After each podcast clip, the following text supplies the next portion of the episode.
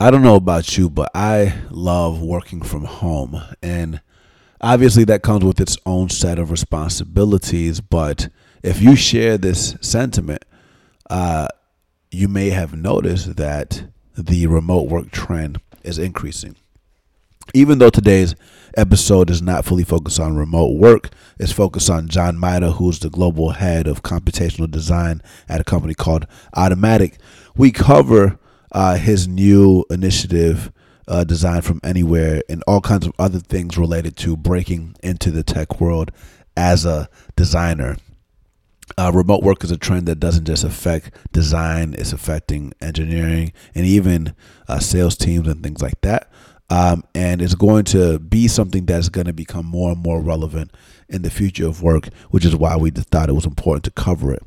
Um, the Breaking Stars podcast explains what's going on in the tech world for those of you that are listening for the first time, uh, so that you can learn how to break in and, and level up and get the skills to navigate this space.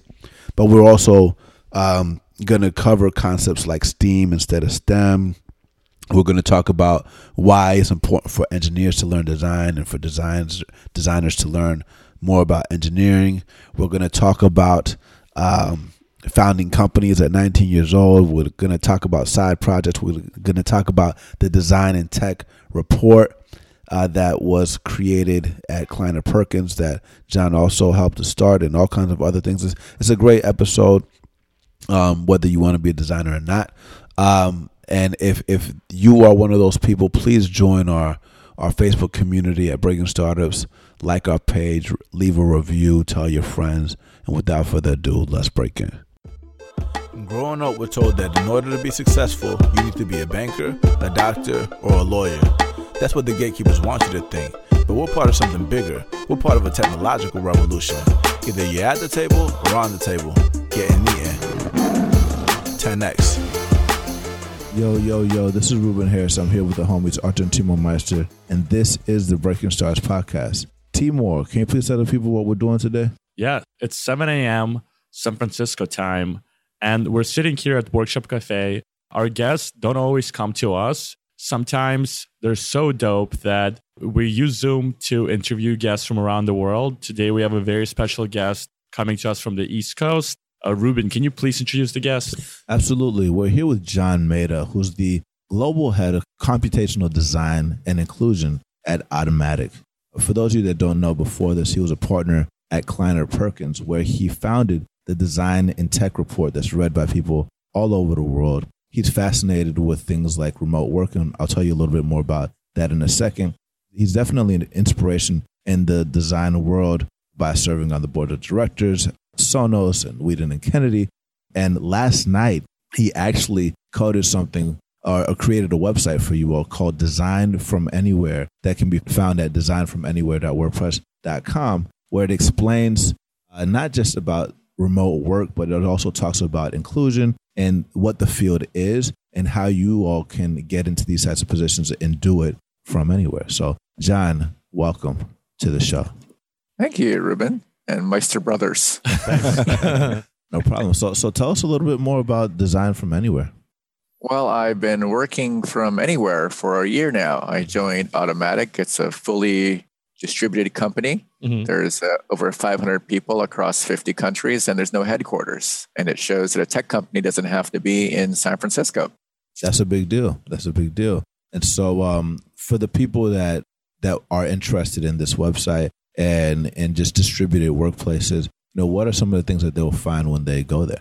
Well, it's I just put it together last night, so it's, it's sort of a work in progress. I like fresh sites, so mm-hmm. It's freshly brewed. And I guess my goal there is to help people see that the tech industry has been non-inclusive because it's kind of hard to get to San Francisco. I'm sure all of you weathered getting there if you weren't there already. And it's very expensive to be there. Yeah. And the networks are very well set. Mm-hmm. So your chances of succeeding are, are kind of low. Mm-hmm.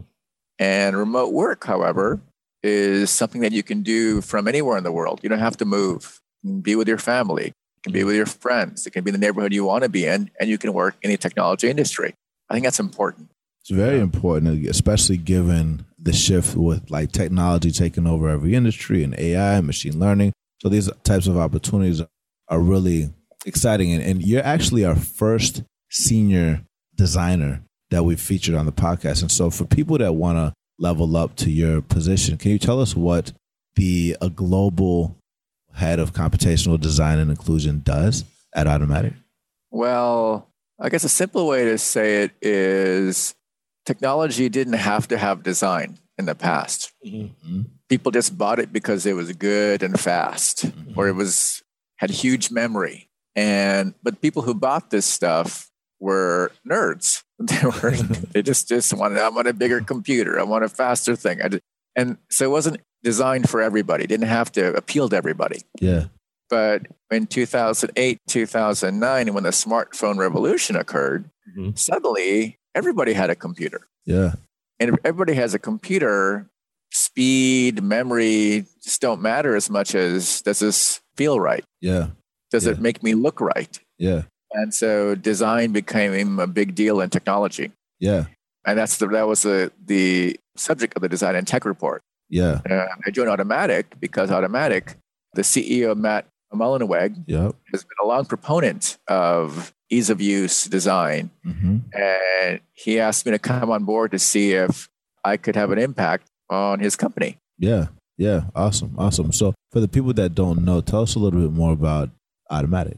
Oh, well, I think of Automattic as a company that you don't know about, mm-hmm. but is a company that hopefully you'll care about the way I care about, because yeah. Automattic is working for freedom, democracy, the ability for anyone to not be locked in yeah. to their platform, yeah, anywhere you want to go, and control your own message your own way. Yeah. And it's founded by a man named Matt Mullenweg, who at the age of nineteen, mm-hmm. nineteen years old, that's amazing, wow. co-founded the WordPress project, open wow. source C M S system. Yep. And you can just imagine being nineteen and people saying, oh, this is never going to take off. It's yeah. open source. You're giving it away for free.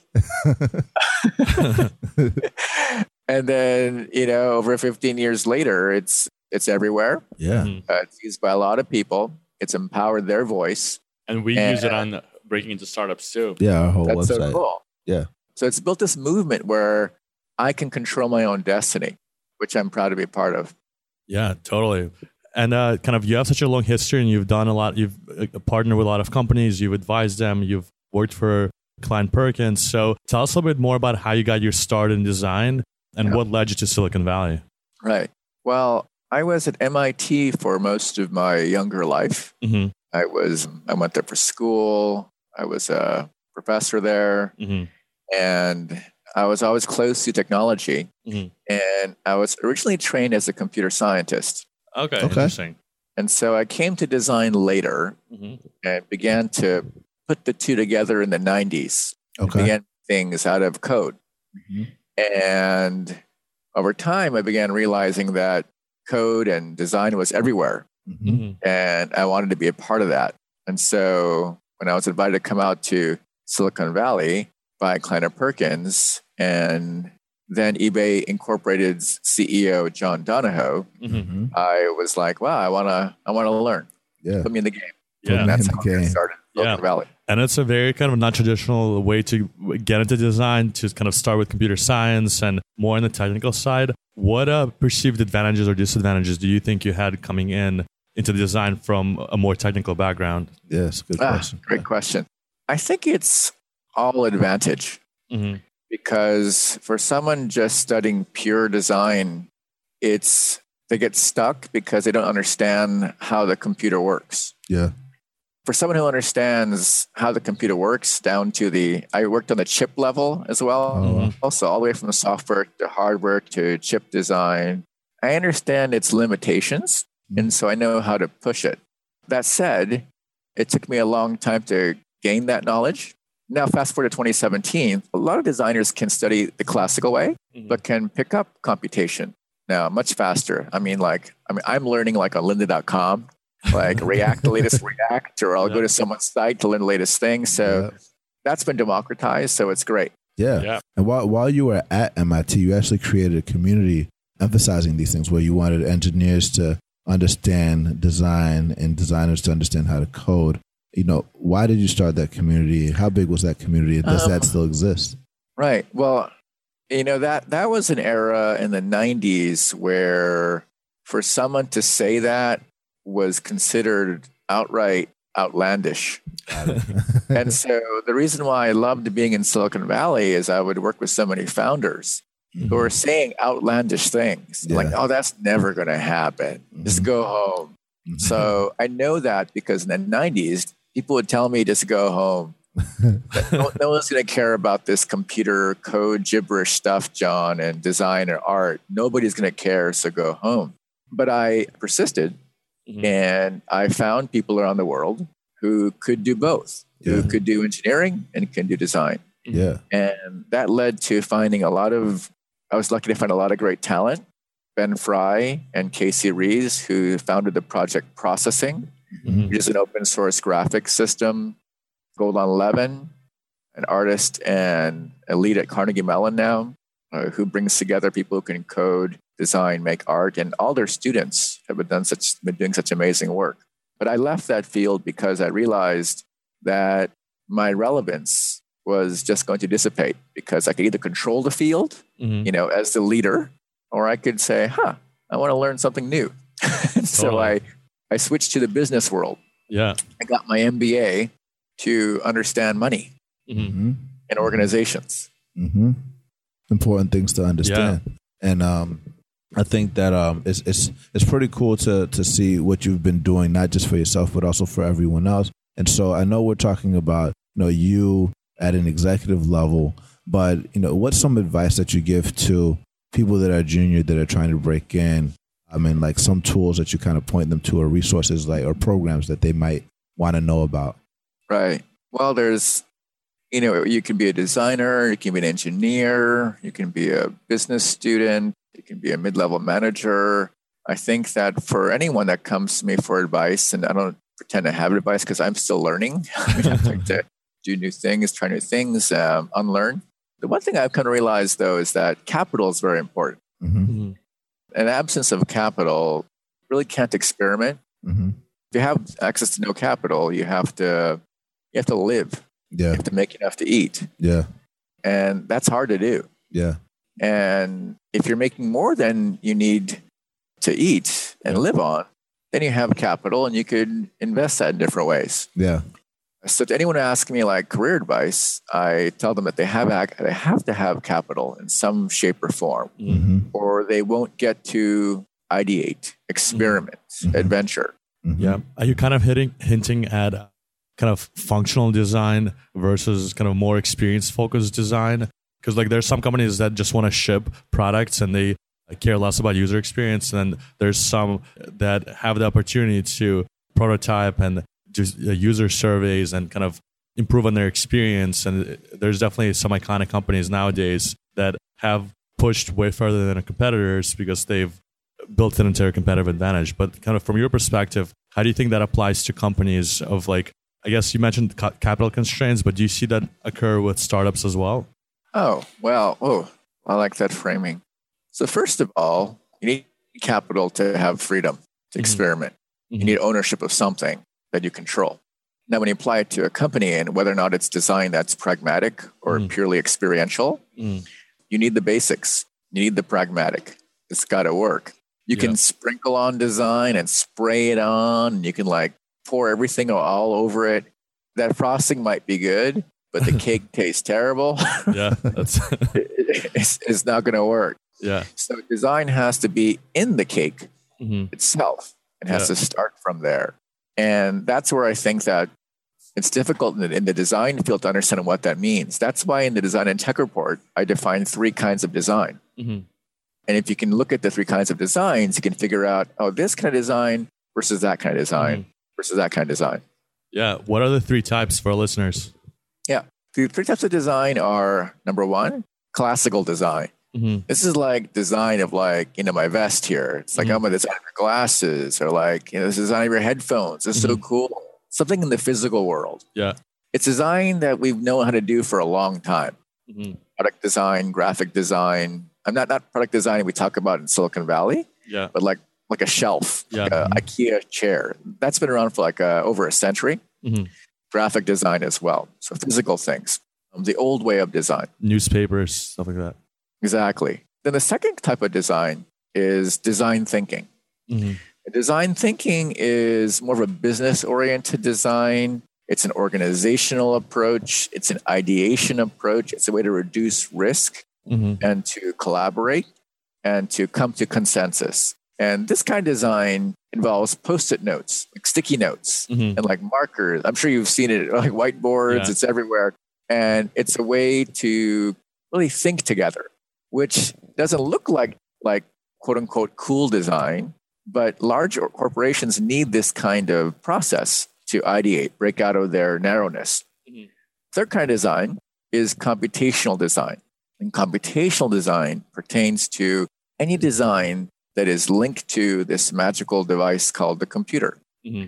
which is almost like an alien substance in that it gets faster and better, twice as fast, twice as good every year to year and a half mm-hmm. based on Moore's law. Yeah.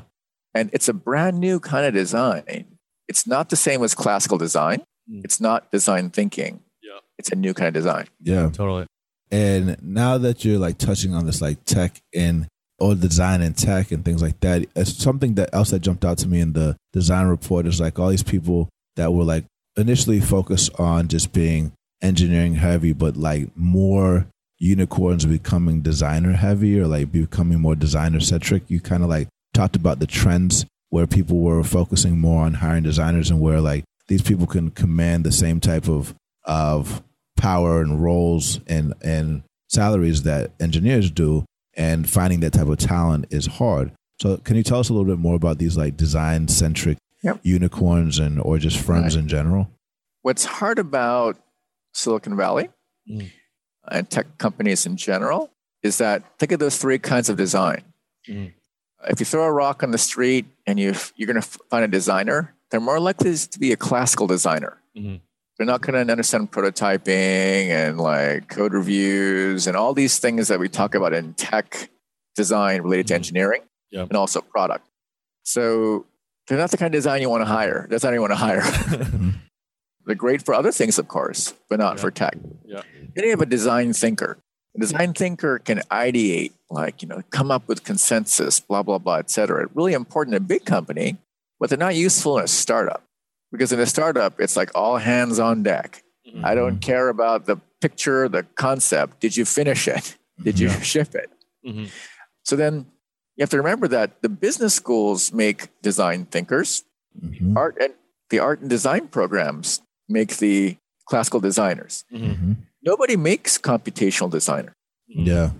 There's no uh, factory for these people. And that's a great point because a lot of the people in our community, they're coming from non-traditional backgrounds, which means that they may not have gotten neither the classical design or the like or the design, design thinking. thinking experience, but they are eager to contribute to the startup exactly. ecosystem. Mm-hmm. So my question to you is, how does someone go and develop these skills and become part of this tech ecosystem?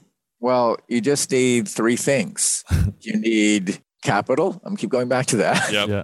which is very hard to get access to if you're not from a privileged family or in one of those networks. You need the ability to learn and have access to a computer to learn mm-hmm. because there are infinite resources available, like your podcasts, tons of podcasts, tons of courses that are like almost free. And that is a great source of uh, personal empowerment. The third thing you need is networks. You need people who are like-minded, who you can learn from, you can skill up around. And if you don't have these three things, though, it, it's hard to break in. Yeah, no, that makes a lot of sense. Do you, yeah. do you agree? Have you seen that too? Yeah, I, I've, I've seen that for sure. There's definitely programs like that Interact, like Interact Project that we had Mo Woods on the program. He has like these different classes for free. And he talks about not just seeing other people that look like you, so that going to your networks piece of things, but also having access to tools. So he, he gives, he always, he grew up in Richmond. He used to be a pro basketball player. And he talks yeah, about how you, yeah. how you know, you know, the tools that you need. So you have access to a court for free, but if you, but sometimes you don't have access to a court Like in San Francisco, you don't have access to a court. You know what it takes to become a pro ball player, so you can practice and refine and get better and experiment and practice your different moves and things like that. And so it's, it's interesting. But yeah. And a lot of it is kind of democratizing access to the tools, like to yeah. kind of taking away the capital yeah. constraints and making design more well-known and just making the field more transparent to people, because from people outside aren't aware of it. Yeah. And like the, the thing about t- the tools in design, mm-hmm. which you talked about very well, John, in, in your report, is that there aren't clear winners from a tool perspective in prototyping or interface design and project management or even control and file management. I, th- I think we it would be good to talk a little bit more about the tools that you've seen. I know for prototyping, it's like H T M L, C S S, Envision, and then with like interfaces, Sketch and stuff like that. So can you tell us a little bit more about tools? Oh my gosh, there's just so many tools every week, you know, on yeah. Product Hunt or whatever, like a brand new tool. Yeah. It's clear that the old way of making things with like Photoshop and things like that mm-hmm. have given way to new entrants like Sketch and other people just entering this space, which I'm excited about. Mm-hmm. I am a big fan of shareware. I guess it, what used to be called shareware, now you just pay like twenty bucks for something in, in the app store. I love trying any kind of software to yeah. manipulate images or create diagrams to visually think. But what strikes me though is that the tools haven't changed a lot underneath. If you think of like version control, yep. mm-hmm. like Git and these kind of tools, or even the Unix command line, mm-hmm. these tools haven't changed at all. Mm-hmm. If you just open a terminal, I'm sure you, as, as you all yeah. do, just to get the podcast to work right. On your yeah. site. Like, I mean, I, I saw that terminal window in the eighties. Uh-huh. So the, the underlying layers haven't yep. changed. Mm-hmm. So what that means to me is that more people can still access this kind of mm-hmm. learning. Totally. And the tools are cheap, mm-hmm. so they can pay for them out of pocket. Yeah. If they make a trade-off of like what they'll eat versus what they'll try. Yeah. So that excites me. That's yeah. why I've loved being in Automattic and being in touch with the WordPress world, mm-hmm. which I wasn't really tuned into. But I've met so many people who learned how to program mm-hmm. because of WordPress. Because of WordPress, yep.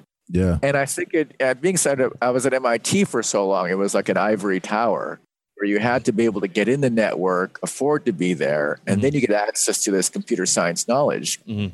Meanwhile, I love that WordPress was like a blue-collar tech ecosystem. Yeah.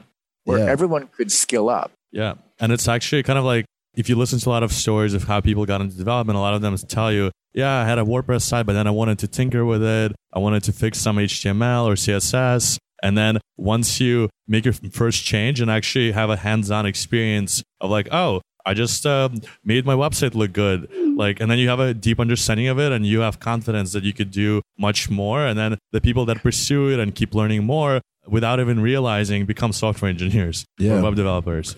That's why that, the thing you said just now is why we just released in the WordPress swag store a WordPress University shirt for people wow. who came from this ecosystem that had no central location, yeah, yeah.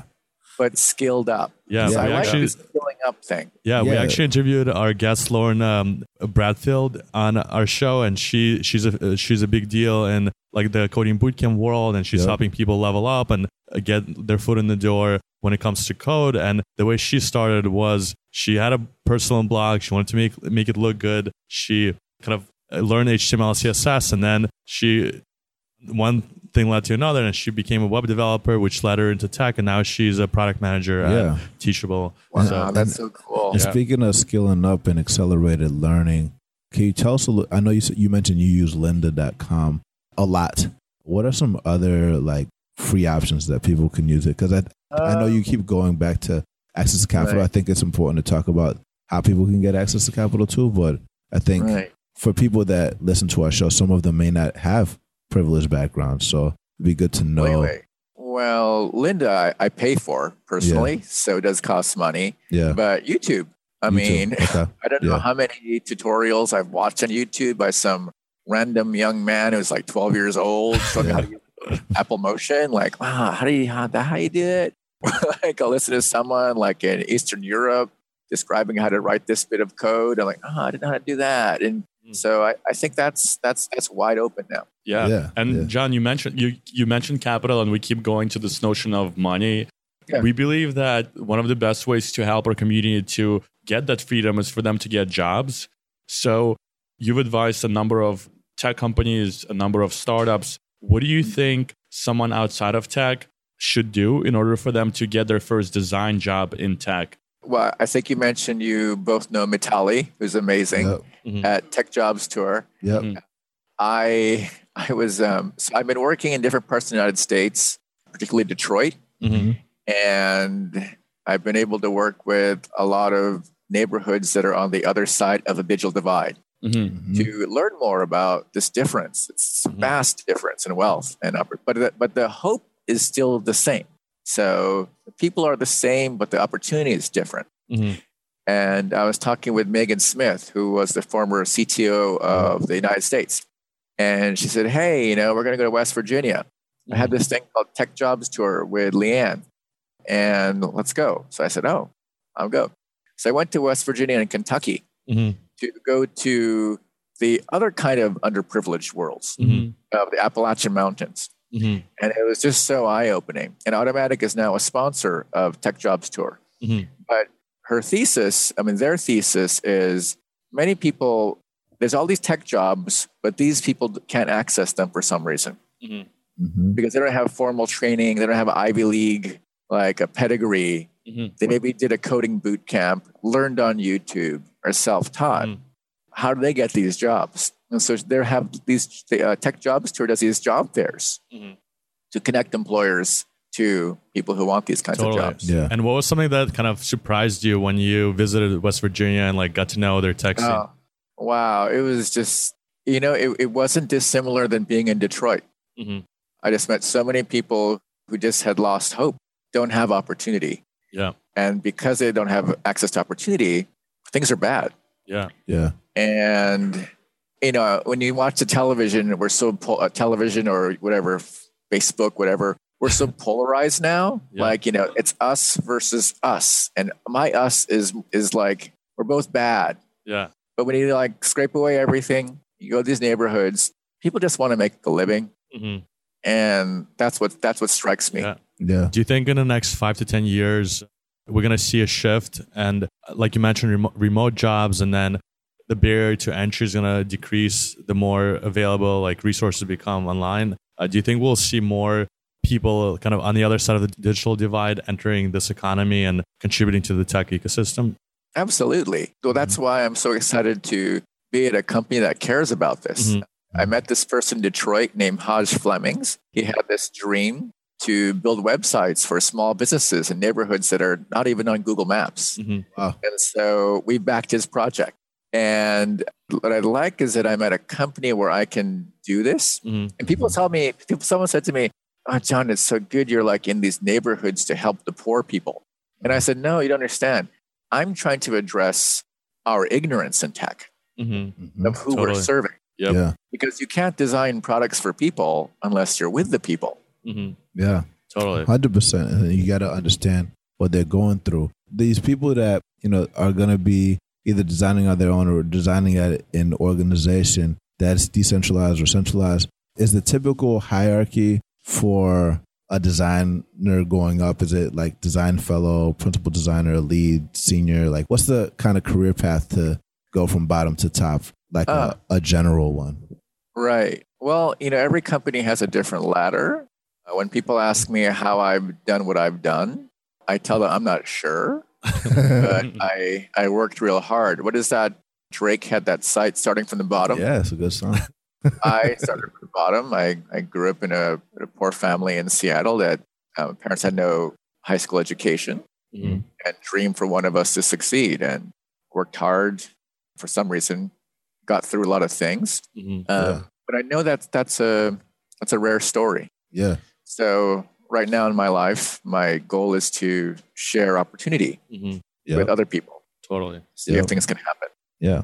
No, that's awesome. And I love that you are, um, you're also, it seems like you're also fascinated by sound as well. I think in your design and tech report, you also talk about shaping voice. I think that could be done in multiple ways, not just through audio, but I think something that was unique about this report is that you recorded it in audio, but you know, also there's storytelling elements. And I know like some of these tech companies are thinking about storyboarding and how to like map out their vision over the next few years. Yeah. I think you've been involved with those types of things as well. Can you talk yeah. a little bit about that? Yeah, well, I think you're honing in on something I believe in. That's that's not a surprise to anyone. But for listeners who are looking to break in, number one, they have to have a story. Mm-hmm. Mm-hmm. And number two, they have to be willing to listen to others' stories. Mm-hmm. And in that process of listening and sharing, we form connections. Mm-hmm. Mm-hmm. one hundred percent. We start to care. Yeah. Yeah. And so tell us a little bit more about these stories that you've been sharing. Because I, I know you have a you have a uh, stories that you share around diversity and inclusion and things like that. Can you tell us a little bit about that and where people can find it? Yeah. Let's see. I write a lot about the tech sort of divide, mainly because I didn't fully understand it until I got to Silicon Valley. Mm-hmm. I think at M I T, when I was at M I T in the nineties, there was a big effort by the late Doctor Chuck Vest on addressing the fact that at M I T in the nineties, there was a report launched saying, sharing data about how women faculty has smaller lab spaces than men faculty. Mm-hmm. And all kinds of things were pointed out starkly as data. And Doctor Vest just went after it. And it was a public report. It was in the New York Times. And I remembered like, oh, I remember this is an important thing in the nineties. And then when I arrived in Silicon Valley and I kept hearing about like tech diversity, I didn't know what it was referring to because I thought that was solved. And so when I arrived in Silicon Valley, I was like, oh, wait a second. There's a huge divide here. This is an issue. What can I do to change that through my own actions? And so, you know, I, I just read the latest posts to know how to do better. I love the um, I love the posts that advise you that if you're invited to speak somewhere and there's and there's no women on the panel, you don't have to go there. Yeah. You can give your seat to somebody else. Or in all these state, all, all these practices that I've been reading about, I've really really been excited to be able to utilize. And you know, small actions make a difference. Mm-hmm. So for those who think that they can't make a difference, it's fairly simple. Just act, just do. That's why I'm so active working with our customers. Someone asked me, why do you, why are you so passionate about talking with random people who use our products? And I'm like, well, because they use our products. Exactly. Exactly. Yeah. And they're coming from a place where they believe this product is going to lead to financial empowerment. Yeah. Yeah. And I want to know why, and I want to know how we can do it better. Yeah. And we, and we've talked a lot about positive aspects in tech. I think something else that jumped out to me, and before we segue into Timur's next questions, is the need for designers in security, these attacks that are happening. And I initially never thought about designers in security. I always thought about software engineers in security. Um, but tell us a little bit more about designers in security. Yeah, well, there are there are a few designers who are active in security now. I think Area fifty-one is a security company that has a lead designer, and I've met a few other designers who are in security companies. The reason why it's important is because being broken into is scary. Yeah. And people can lose their jobs, number one. Number two is getting increasingly sophisticated. So we have to understand, how is this attack being managed?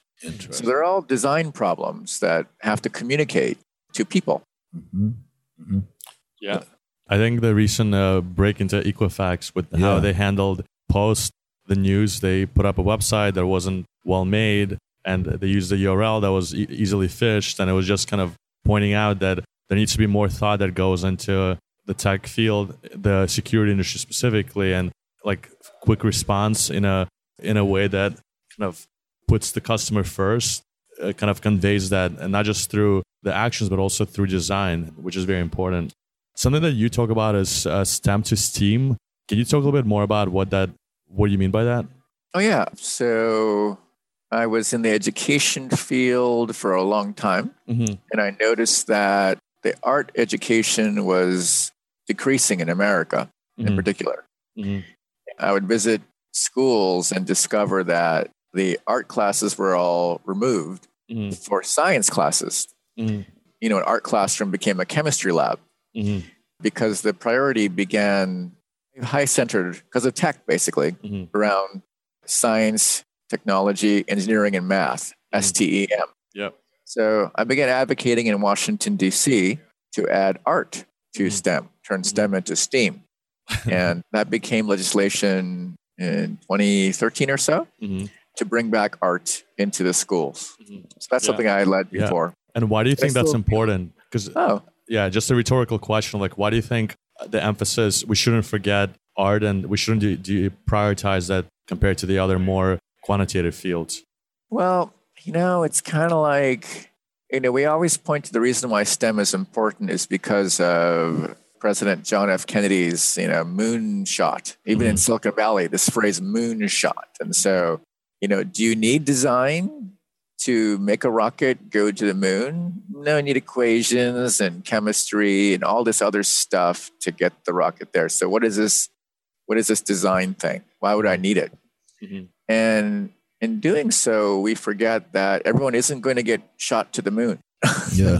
it's, it's this uh, computer problem. Like, oh my gosh, you know, I'm a nerd. I need a bigger screen. I need a faster yeah. processor and I'll buy it. And at some point, people are like, no, I, I kind of want it to feel like something. Yeah. It's yeah. an experience. Yeah. So you won't succeed like Apple or, any, or, or, or Google now if you don't have this feeling component, mm-hmm. at least in yeah. the consumer space. In the enterprise space, maybe feeling isn't important, but I would argue that Slack has proven that in the enterprise space, feeling matters too. Yeah. yeah. I mean, and you could build a great product, but if you don't know how to use it or feels good, it doesn't matter. Yeah. And we're speaking about feelings. And I know, and earlier in the podcast, you mentioned that the iPhone kind of revolutionized and put a lot of emphasis on the consumer. Now, if we look at the technologies that are, all these big tech companies are working on, a lot of them are involved in A R, V R, and over the next, I guess, ten to twenty years, that feeling is going to get even more intensified. So I wanted to just get your, since you're in the front lines, what are your predictions yeah. about where the puck is going so our audience right. can prepare and look forward towards the types of skills or the types of things that they should pay attention right. to? Well, you know, the, the, you know, when I was at M I T, I was looking at the future. Mm, yeah. You know, when I was in Silicon Valley, I was looking at this far future. Nowadays, I look at the everyday. So I'm, I don't have any prognostication on machine intelligence or autonomous vehicles. I know the tech, so I'm not saying I'm, I'm ignorant about it, yeah. but, and I admire it. But now I just wonder about people who, I mean, we talk about machine intelligence and flippantly say, well, people will lose jobs. Well, this is like real people are going yeah. to be losing jobs. Yeah. And so what will they do? How will they make a living? Yeah. They monetize and, you know, have a life and have a family and do the things that they want to do. And they yeah. don't have to have a family. Like, have just a dog or whatever. It's okay. But like, how will they have that lifestyle if they aren't employed? And then you hear about, like, you know, what is it? Um, there's that phrase in Silicon Valley. Was it the universal income, whatever? Oh, universal basic income. Yeah. U B I. Thank you. And so I think when you're in that echo chamber, you hear all these things. But when I talk to, like, I wouldn't say real people or regular people. I would say talk to people, people. Yeah. They've got dreams and hopes. They've got a boss they don't like. Yeah. I mean, like they the wanted, people that lived in San Francisco their whole life that can't live in San Francisco anymore. Yeah. You just talk yeah. to them. They're not talking about autonomous vehicles or Elon Musk tweeted this or they're not stuck there. They're like, you know, I just got to eat. I yeah. want to see my friend. I wonder how my mom is doing. I can't afford to go visit my, you know, all this stuff that I find is much more interesting. Yeah. And so I'm really high centered on how do we enable more financial freedom yeah. for more people. Yeah. Yeah. yeah. That's capable through technology skills. Yeah. yeah. And yeah. what are some of, the, some of the ways you think we can enable that or help enable um, them? I haven't framed it yet, so thanks for asking this question. Let me try to frame it, and it'll be kind of it'll come out kind of messy. Yeah, okay. But I think it's like an or it's, it's sort of like a you know there was those vegetables, you know there's those heirloom tomatoes, you know oh, like yeah. you can buy supermarket tomatoes, you can drop them, they'll bounce, you know, yeah. and they don't taste like anything.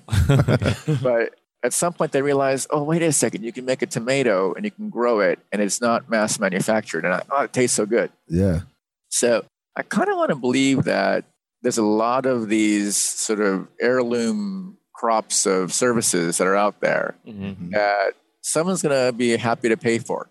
Yeah. Like one thing about being on because I'm, I'm constantly researching our customers. You know, when I find a customer out there who's like got a fitness, you know, she's a, a fitness trainer. She's a fitness trainer. Yeah. And she realizes, oh, well, I can just add a payment button on my site. I can sell a half hour video and a half hour Skype session or Zoom yep. session to train. Yep. Yep. And I just made some money. Yeah. Uh-huh. And it's like, now I can like have a better weekend. Yeah. Yeah. So I like finding all these people out there who need audiences for their goods. Yep. But they're good. They're, they're better goods than buying the, the average Jane Joe trainer tape. Yeah. That has no taste yeah. to it. Yeah. You know? Yeah, totally. It sounds like kind of helping people unlock their potential and monetize it. Because if you think about it, all of us are unique in our own ways. We have our own strengths and weaknesses. And right now, like it's still, even though there's Shopify and there's platforms that enable you to kind of monetize that, it's still kind of right. hard. And there aren't clear examples of how uh, that's how people could do it. But like you mentioned, just by having a trainer put a uh, buy now button on their website, now if her workout is that good, she'll be able to have a lot of clients following and uh, really differentiate herself from everyone else. It's just, so it seems really simple, almost simplistic, mm-hmm. but I'm like having these aha moments. Like I was on the phone with this um, person in Colorado, Cree Bowl. Mm-hmm. She, her husband has a photography expedition workshop thing, mm-hmm. and she didn't know how to build a website at all. But she heard that someone paid twenty thousand dollars to make a WordPress site. She says, you know what? I can do it myself. Uh-huh. Mm-hmm. Love it. And so she started it in July. In August, she added a new payment button that we just added in, in August. It was a weird coincidence. She added the payment button. And now she's like, it, her, her, she's found a way to bring in money, mm. do the workshop, and she's feeling empowered. Mm-hmm. And I love that kind of stuff happening for a lot of people. Mm-hmm. Yeah. Yeah, yeah, me too. I think that's yeah. great. And I and I think these days too, if you're in high school and you're using all the social media, now they have a way to also start making money either by like promoting YouTube things videos, online, which is pretty incredible. Yeah. So John, so at this part of the podcast, we do the lightning round. And this yeah, is where um, Arthur Rubin and I will ask you several questions. We're really looking for any tactics, strategies, and advice that you've used to get to where you are today. So, okay, Arthur, take it away. Yeah. So this question takes us back to the basics. So imagine you moved to a brand new city, you didn't know anyone, and you're starting from scratch, and you only have one hundred dollars. And we talked in this episode about kind of capital and how important it is. So if you only had one hundred dollars, what would you do and how would you spend it to get back on your feet and break into design? I would definitely use coffee, mm-hmm. Mm-hmm. free coffee, free, cookie, free pizza also. Meetups. Uh, as a way to bring people together. Mm-hmm. Awesome. So you would organize a meetup and invite people that you admire or look up to? Any, well, I would start from the bottom up. Anyone want pizza? Yeah. Write handwritten notes, people that I think might want to have pizza together, uh-huh. and get some candles, you know, and make it feel right. Yeah. And just see who shows up. Yeah. Yeah. Awesome. So I know that you are an advisor to many people, but who do you look up to? Like, who are your mentors? Oh, well, that'd have to be my boss, Matt Mullenweg. Yeah. I just, I like that he really cares about freedom, democracy, people, people. Yeah. So I'm learning from him. People say, oh, he's younger than you. Well, I, I've learned from people younger than me all my life. Yeah. Mm-hmm. Yeah. And so it's fun to, to learn this way. Awesome. Yeah. Awesome. And John, th- this question goes back to like your early days. So what is the one piece of advice that you would give your eighteen-year-old self back when you were just starting out? Oh, I'd give no advice at all. I would want them to fumble and make the same mistakes I made that seemed to turn out okay. So yeah. Failing is good. Well, it's kind of like uh, if you want, people want to go in the past and fix the fix the bad things. Yeah. But the, I think the bad things made the good things good. Mm-hmm. Love it. Are there any books or movies or music that you're inspired by? I know in your report you you had a quote from Chance the Rapper that said you don't make songs for free, you make them for freedom. But are there any other inspirations to you that you watch that are outside of tech? I love Chance the Rapper. I love how Chance the Rapper has monetized his work in a unique way. Yeah. Freedom, ownership. I love mm-hmm. that. In terms of movies, I well, my, my favorite is Lord of the Rings. Okay. I didn't know the storybooks. Mm-hmm.